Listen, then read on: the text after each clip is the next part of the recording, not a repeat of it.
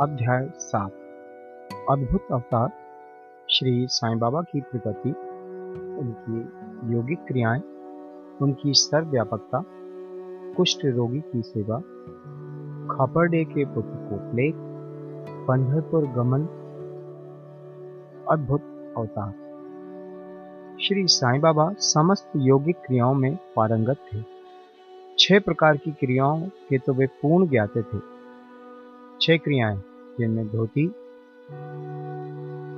खंड योग, अर्थात अपने शरीर के अवयवों को पृथक पृथक कर उन्हें पूर्ववत जोड़ना और समाधि आदि भी सम्मिलित है। यदि कहा जाए कि वे हिंदू थे तो आकृति से वे यवन से प्रतीत होते थे। कोई भी यह निश्चय पूर्वक नहीं कह सकता था कि वे हिंदू थे या यवन। वे हिंदुओं का रामनवमी उत्सव यथाविधि मनाते थे। और साथ ही मुसलमानों का चंदनोत्सव भी। वे उत्सव में दंगलों को प्रोत्साहन तथा विजेताओं को पर्याप्त पुरस्कार देते थे। गोकुल अष्टमी को वे गोपाल काला उत्सव भी बड़ी धूमधाम से मनाते थे। ईद के दिन वे मुसलमानों को मस्जिद में नमाज़ पढ़ने के लिए आमंत्रित किया करते थे। एक समय मुहर्रम के अवसर पर मुसलमानों ने मस्जिद में ताजिए बनाना तथा कुछ दिन वहाँ रखकर फिर जुलूस बनाकर गाँव से निकालने का कार्यक्रम रचा। श्री साईं बाबा ने केवल चार दिन ताजियों को वहाँ रखने दिया और बिना किसी राग द्वेष के पाँचवें दिन वहाँ से हटवा दिया। यदि कहें कि वे यवन थे तो उनके कान हिंदुओं की रीति के अनुसार छिदे हुए थे। और यदि कहें कि वे हिंदू थे तो वे सुनता कराने के पक्ष में थे। नाना साहब चंदोरकर जिन्होंने इनको बहुत समीप से देखा था, उन्होंने बतलाया कि उनकी सुन्नत नहीं हुई थी। साई लीला पत्रिका, श्री बी वी देव द्वारा लिखे शीर्षक, बाबा यवन की हिंदू, पृष्ठ पाँच देखिए। यदि कोई उन्हें हिंदू घोषित करे तो वे सदा मस्जिद में निवास करते थे। और यदि यवन कहें तो वे सदा वहाँ धुनी प्रज्वलित रखते थे।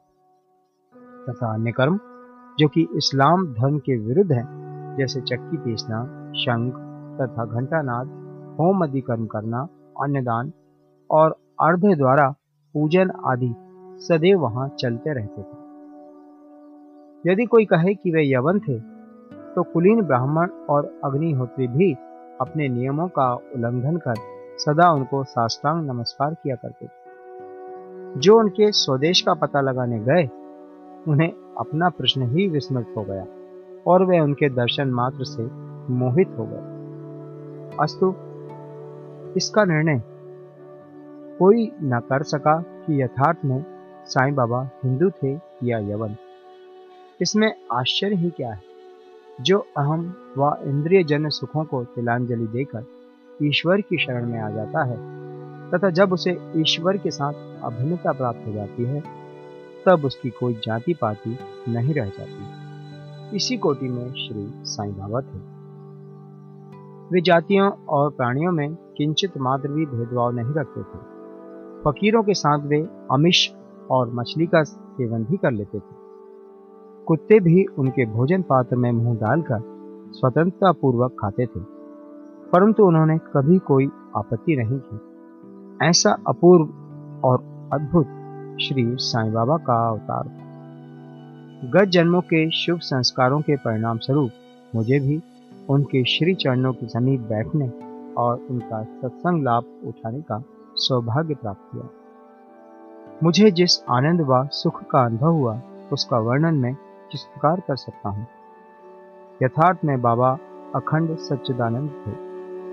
उनकी महानता और अद्यता का बयान कौन कर सकता है? जिसने उनके श्री चरण कमलों की शरण ली, उसे साक्षात्कार की प्राप्ति हुई। अनेक सन्यासी, साधक और अन्य मुमुक्ष जन भी श्री साईं बाबा के पास आया करते थे। बाबा भी सदैव उनके साथ चलते फिरते, उठते बैठते, उनसे वार्तालाप कर उनका चित्तरंजन किया करते थे। अल्लाह मालिक, सदैव उनके होठों पर था। वे कभी भी विवाद और मतभेद में नहीं पड़ते थे। तथा सदा शांत और स्थिर रहते थे, परंतु कभी कभी वे क्रोधित हो जाया करते थे। वे सदैव ही वेदांत की शिक्षा दिया करते थे। कोई भी अंत तक न जान सका कि श्री साईं बाबा वास्तव में कौन थे। अमीर और गरीब दोनों उनके लिए एक समान थे। वे लोगों के गुह व्यापार को पूर्णतः जानते थे और जब वे रहस्य प्रकट करते तो सब विस्मित हो जाते थे। स्वयं ज्ञानावतार होकर भी वे सदैव अज्ञानता का प्रदर्शन किया करते थे। उन्हें आदर सत्कार से सदैव आरुचि थी। इस प्रकार का श्री साईं बाबा का वैशिष्ट था। थे तो वे शरीरधारी, परंतु कर्मों से उनकी ईश्वरीयता स्पष्ट झलकती थी। शिरडी के सकल नर नारी उन्हें पर ब्रह्म भी मानते थे। बाबा की प्रकृति मैं मूर्ख जो हूँ। श्री साईं बाबा की अद्भुत लीलाओं का वर्णन नहीं कर सकता। शिरडी के प्रायः समस्त मंदिरों का उन्होंने जीर्णोद्धार किया। श्री तात्या पाटिल के द्वारा शनि, गणपति, शंकर, पार्वती, ग्राम देवता और हनुमान जी आदि के मंदिर ठीक करवाए। उनका दान भी विलक्षण था। दक्षिणा के रूप में जो धन एकत्रित होता था उसमें से वे किसी को बीस रुपए, किसी को पंद्रह रुपए या किसी को पचास रुपए। इस प्रकार प्रतिदिन स्वच्छंदता पूर्वक वितरण कर देते थे। प्राप्तिकर्ता उसे शुद्ध दान समझता था। बाबा की भी सदैव यही इच्छा थी कि उसका उपयुक्त रीति से व्यय किया जाए। बाबा के दर्शन से भक्तों को अनेक प्रकार का लाभ पहुँचता था। अनेकों निष्कपट और स्वस्थ बन गए। दुष्टात्मा पुण्यात्मा में परिणित हो गए। अनेक कुछ रोग से मुक्त हो गए और अनेकों को मनोवांछित फल की प्राप्ति हुई। पंगुओं की पंगुता नष्ट हो गई।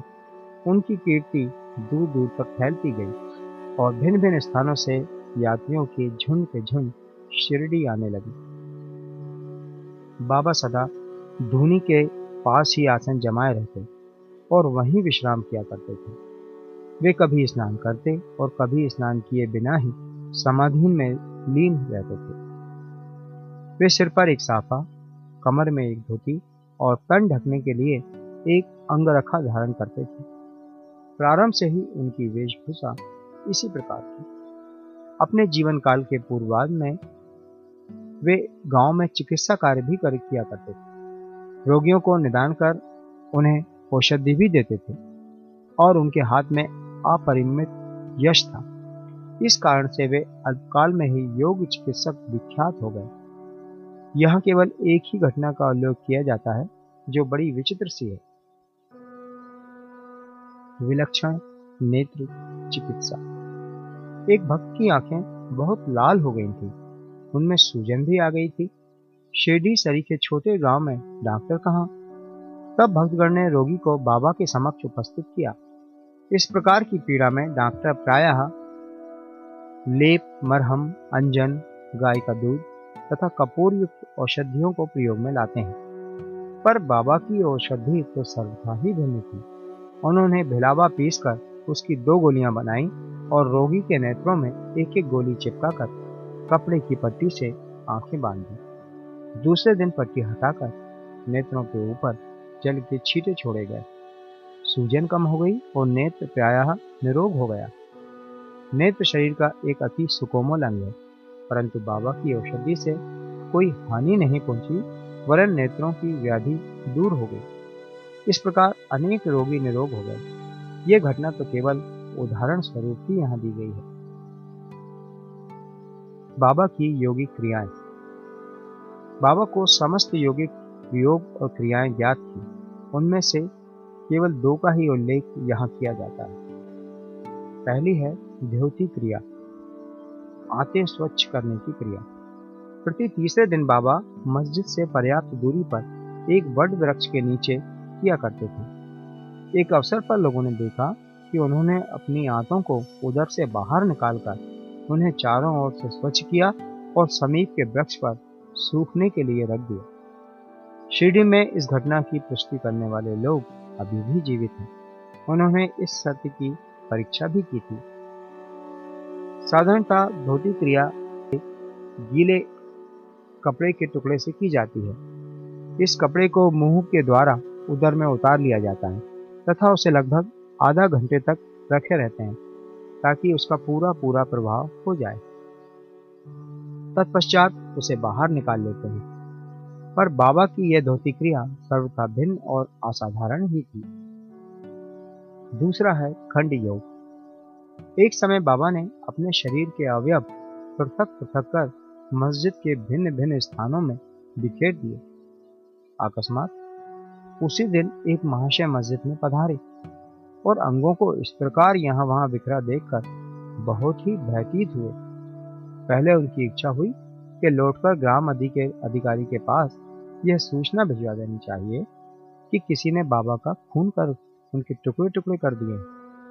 परंतु सूचना देने वाला ही पहले पकड़ा जाता है। यह सोचकर वे मौन रहे। दूसरे दिन जब वे मस्जिद में गए तो बाबा पूर्वत अस्पुष्ट और स्वस्थ देखकर उन्हें बड़ा विस्मय हुआ। उन्हें ऐसा लगा कि पिछले दिन जो दृश्य देखा था, वह कहीं स्वप्न तो नहीं था। बाबा बाल्यकाल से ही योगिक क्रियाएँ किया करते थे, और उन्हें जो अवस्था प्राप्त हो चुकी थी, उसका सत्य ज्ञान किसी को भी नहीं था। चिकित्सक के नाम से उन्होंने कभी किसी से एक पैसा भी स्वीकार नहीं किया। अपने उत्तम लोकप्रिय गुणों के कारण उनकी कीर्ति दूर दूर तक फैल गई। उन्होंने अनेक निर्धनों और रोगियों को स्वास्थ्य प्रदान किया। इस प्रसिद्ध डॉक्टरों के डॉक्टर मसीहों के मसीहा ने कभी अपने स्वार्थ की चिंता न कर, अनेक विघ्नों का सामना किया तथा स्वयं असहनीय वेदना और कष्ट सहन कर सदैव दूसरों की भलाई की और उन्होंने विपत्तियों में सहायता पहुंचाई। वे सदा पर कल्याणार्थ चिंतित रहते थे। ऐसी ही एक घटना आगे दी जाती है, जो उनकी सर्वव्यापकता तथा महान दयालुता की द्योतक है। बाबा की सर्वव्यापकता और दयालुता।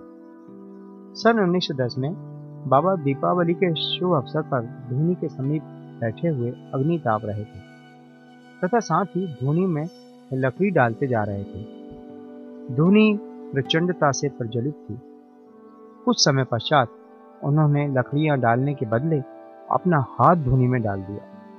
हाथ बुरी तरह से झुलस गया। नौकर माधव तथा माधवराव देशपांडे ने बाबा को धूनी में हाथ डालते देखकर तुरंत दौड़कर उन्हें बलपूर्वक पीछे खींच लिया। माधवराव ने बाबा से कहा, देवा, आपने ऐसा क्यों किया? बाबा सावधान होकर कहने लगे, यहाँ से कुछ दूरी पर एक लोहारिन जब भट्टी धो गई थी, उसी समय उसके पति ने उसे बुलाया। कमर से बंधे हुए शिशु का ध्यान छोड़ वह शीघ्रता से वहाँ दौड़ कर गई। अभाग्यवश शिशु फिसलकर भट्टी में गिर पड़ा। मैंने तुरंत भट्टी में हाथ डालकर शिशु के प्राण बचा लिए। मुझे अपना हाथ जल जाने का कोई दुख नहीं परंतु मुझे संतोष है कि एक मासूम शिशु के प्राण बच गए। कुष्ठ रोगी की सेवा। माधवराव देशपांडे के द्वारा बाबा के हाथ जल जाने का समाचार पाकर श्री नाना साहब चंदोरकर, बंबई के सुप्रसिद्ध डॉक्टर श्री परमानंद के साथ दवाइयाँ, लेप, लिंट तथा पट्टियाँ आदि साथ लेकर शीघ्रता से शिरडी को आए। उन्होंने बाबा से डॉक्टर परमानंद को हाथ की जाँच करने और जले हुए स्थान पर दवा लगाने की अनुमति मांगी। यह प्रार्थना आज स्वीकृत हो गई। हाथ जल जाने के पश्चात एक कुष्ठ रोग पीड़ित भक्त भागोजी शिंदे उनके हाथ पर सदैव पट्टी बांधते थे। उनका कार्य था प्रतिदिन जले हुए स्थान पर घी मलना और उसके ऊपर एक पत्ता रखकर पट्टियों से उसे पुनः पूर्वत कसकर बाँध देना। घाव शीघ्र भर जाए, इसके लिए नाना साहब चंदोरकर ने पट्टी छोड़ने तथा डॉक्टर परमानंद से जाँच व चिकित्सा कराने का बाबा से बार बार अनुरोध किया। यहाँ तक कि डॉक्टर परमानंद ने भी अनेक बार प्रार्थना की, परंतु बाबा ने यह कहते हुए टाल दिया कि केवल अल्लाह ही मेरा नाक है। उन्होंने हाथ का परीक्षण करवाना अस्वीकार कर दिया। डॉक्टर परमानंद की दवाइयाँ शिरडी के वायुमंडल में न खुल सकी और न उनका उपयोग ही हो सका। फिर भी डॉक्टर साहब का परम भाग्य था जो उन्हें बाबा के श्री दर्शन का लाभ हुआ। भगोजी को दवा लगाने की अनुमति मिल गई। कुछ दिनों के उपरांत जब घाव भर गया, तब सब भक्त सुखी हो गए। परंतु यह किसी को भी ज्ञात ना हो सका कि कुछ पीड़ा शेष रही थी या नहीं। प्रतिदिन प्रातःकाल भृत से हाथ की मालिश और पुनः कसकर पट्टी बांधना श्री साईं बाबा की समाधि पर्यंत यह क्रम इसी प्रकार चलता रहा। श्री साईं बाबा सदृश पूर्ण सिद्धि को यथार्थ में इस चिकित्सा की भी कोई आवश्यकता ही नहीं थी। परंतु भक्तों के प्रेमवश उन्होंने भगोजी को यह सेवा निर्विघ्न स्वीकार की। जब बाबा लेंडीबाग को जाते तो भगोजी छाता लेकर उनके साथ ही जाते थे। प्रतिदिन प्रातःकाल जब बाबा धोनी के पास आसन पर विराजते, तब भगोजी वहाँ पहले से ही उपस्थित रहकर अपना कार्य प्रारंभ कर देते थे। भागोजी ने पिछले जन्म में अनेक पाप कर्म किए थे। इस कारण वे कुष्ठ रोग से पीड़ित थे। उनकी उंगलियाँ गल चुकी थी और उनका शरीर पीप आदि से भरा हुआ था, जिससे दुर्गंध भी आती थी। यद्यपि बाह्य दृष्टि से वे दुर्भागी प्रतीत होते थे। परंतु बाबा का प्रधान सेवक होने के नाते यथार्थ में वे ही अधिक भाग्यशाली तथा सुखी थे। उन्हें बाबा के सानिध्य का पूर्ण लाभ प्राप्त हुआ। बालक खापड़े को फ्लैग अब मैं बाबा की एक दूसरी अद्भुत लीला का वर्णन करूँगा।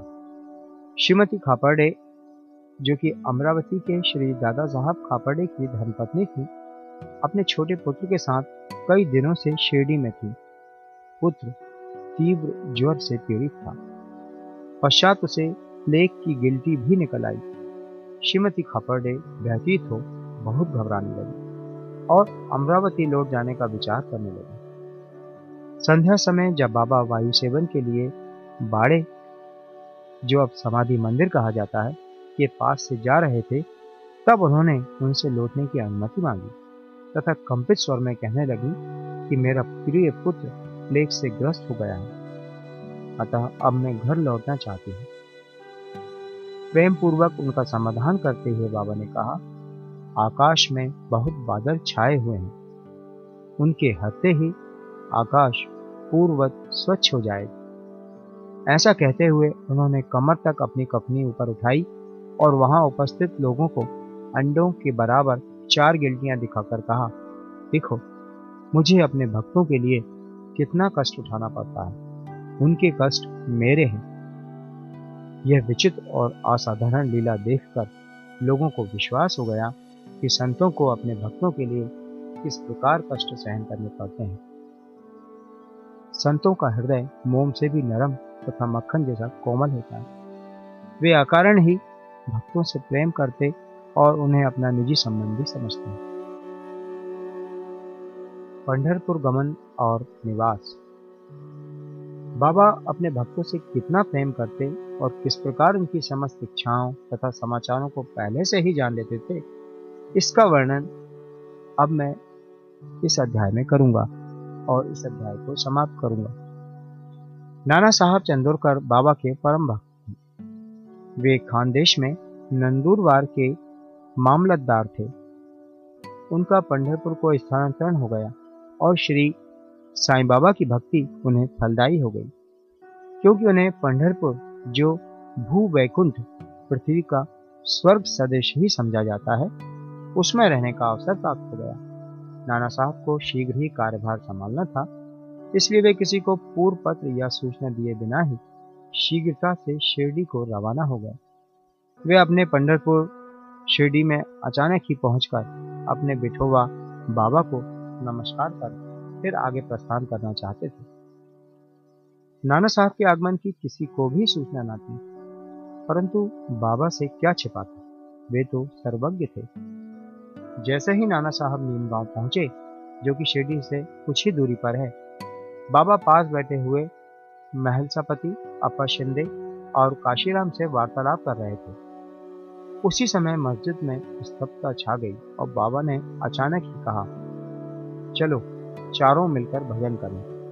पंढरपुर के द्वार खुले हुए हैं। ये भजन प्रेम पूर्वक गाएँ। सब मिलकर गाने लगे। इन पंक्तियों का भावार्थ यह था कि मुझे पंडरपुर जाकर वहीं रहना है, क्योंकि वह मेरे स्वामी ईश्वर का घर है। बाबा गाते जाते और भक्तगण उसे दोहराते जाते थे। कुछ समय में नाना साहब ने वहाँ सकुटुंब पहुंचकर बाबा को प्रणाम किया। उन्होंने बाबा से पंडरपुर पधारने तथा वहाँ निवास करने की प्रार्थना की। बात को अब इस प्रार्थना की आवश्यकता ही कहाँ थी? भक्तगण ने नाना साहब को बतलाया कि बाबा पंडरपुर वास के भाव में पहले से ही थे। यह सुनकर नाना साहब द्रवित हो श्री चरणों पर गिर पड़े और बाबा की आज्ञा पूदी तथा आशीर्वाद प्राप्त कर वे पंडरपुर को रवाना हो गए। बाबा की कथाएँ अनंत हैं। अन्य विषय जैसे मानव जन्म का महत्व बाबा का भिक्षावृत्ति पर निर्वाह बायजराई की सेवा, शेष तथा अन्य कथाओं को अगले अध्याय के लिए शेष रखकर अब मुझे यहाँ विश्राम करना चाहिए। श्री सदगुरु साईनाथ तात्वमस्तु शुभम भवतु।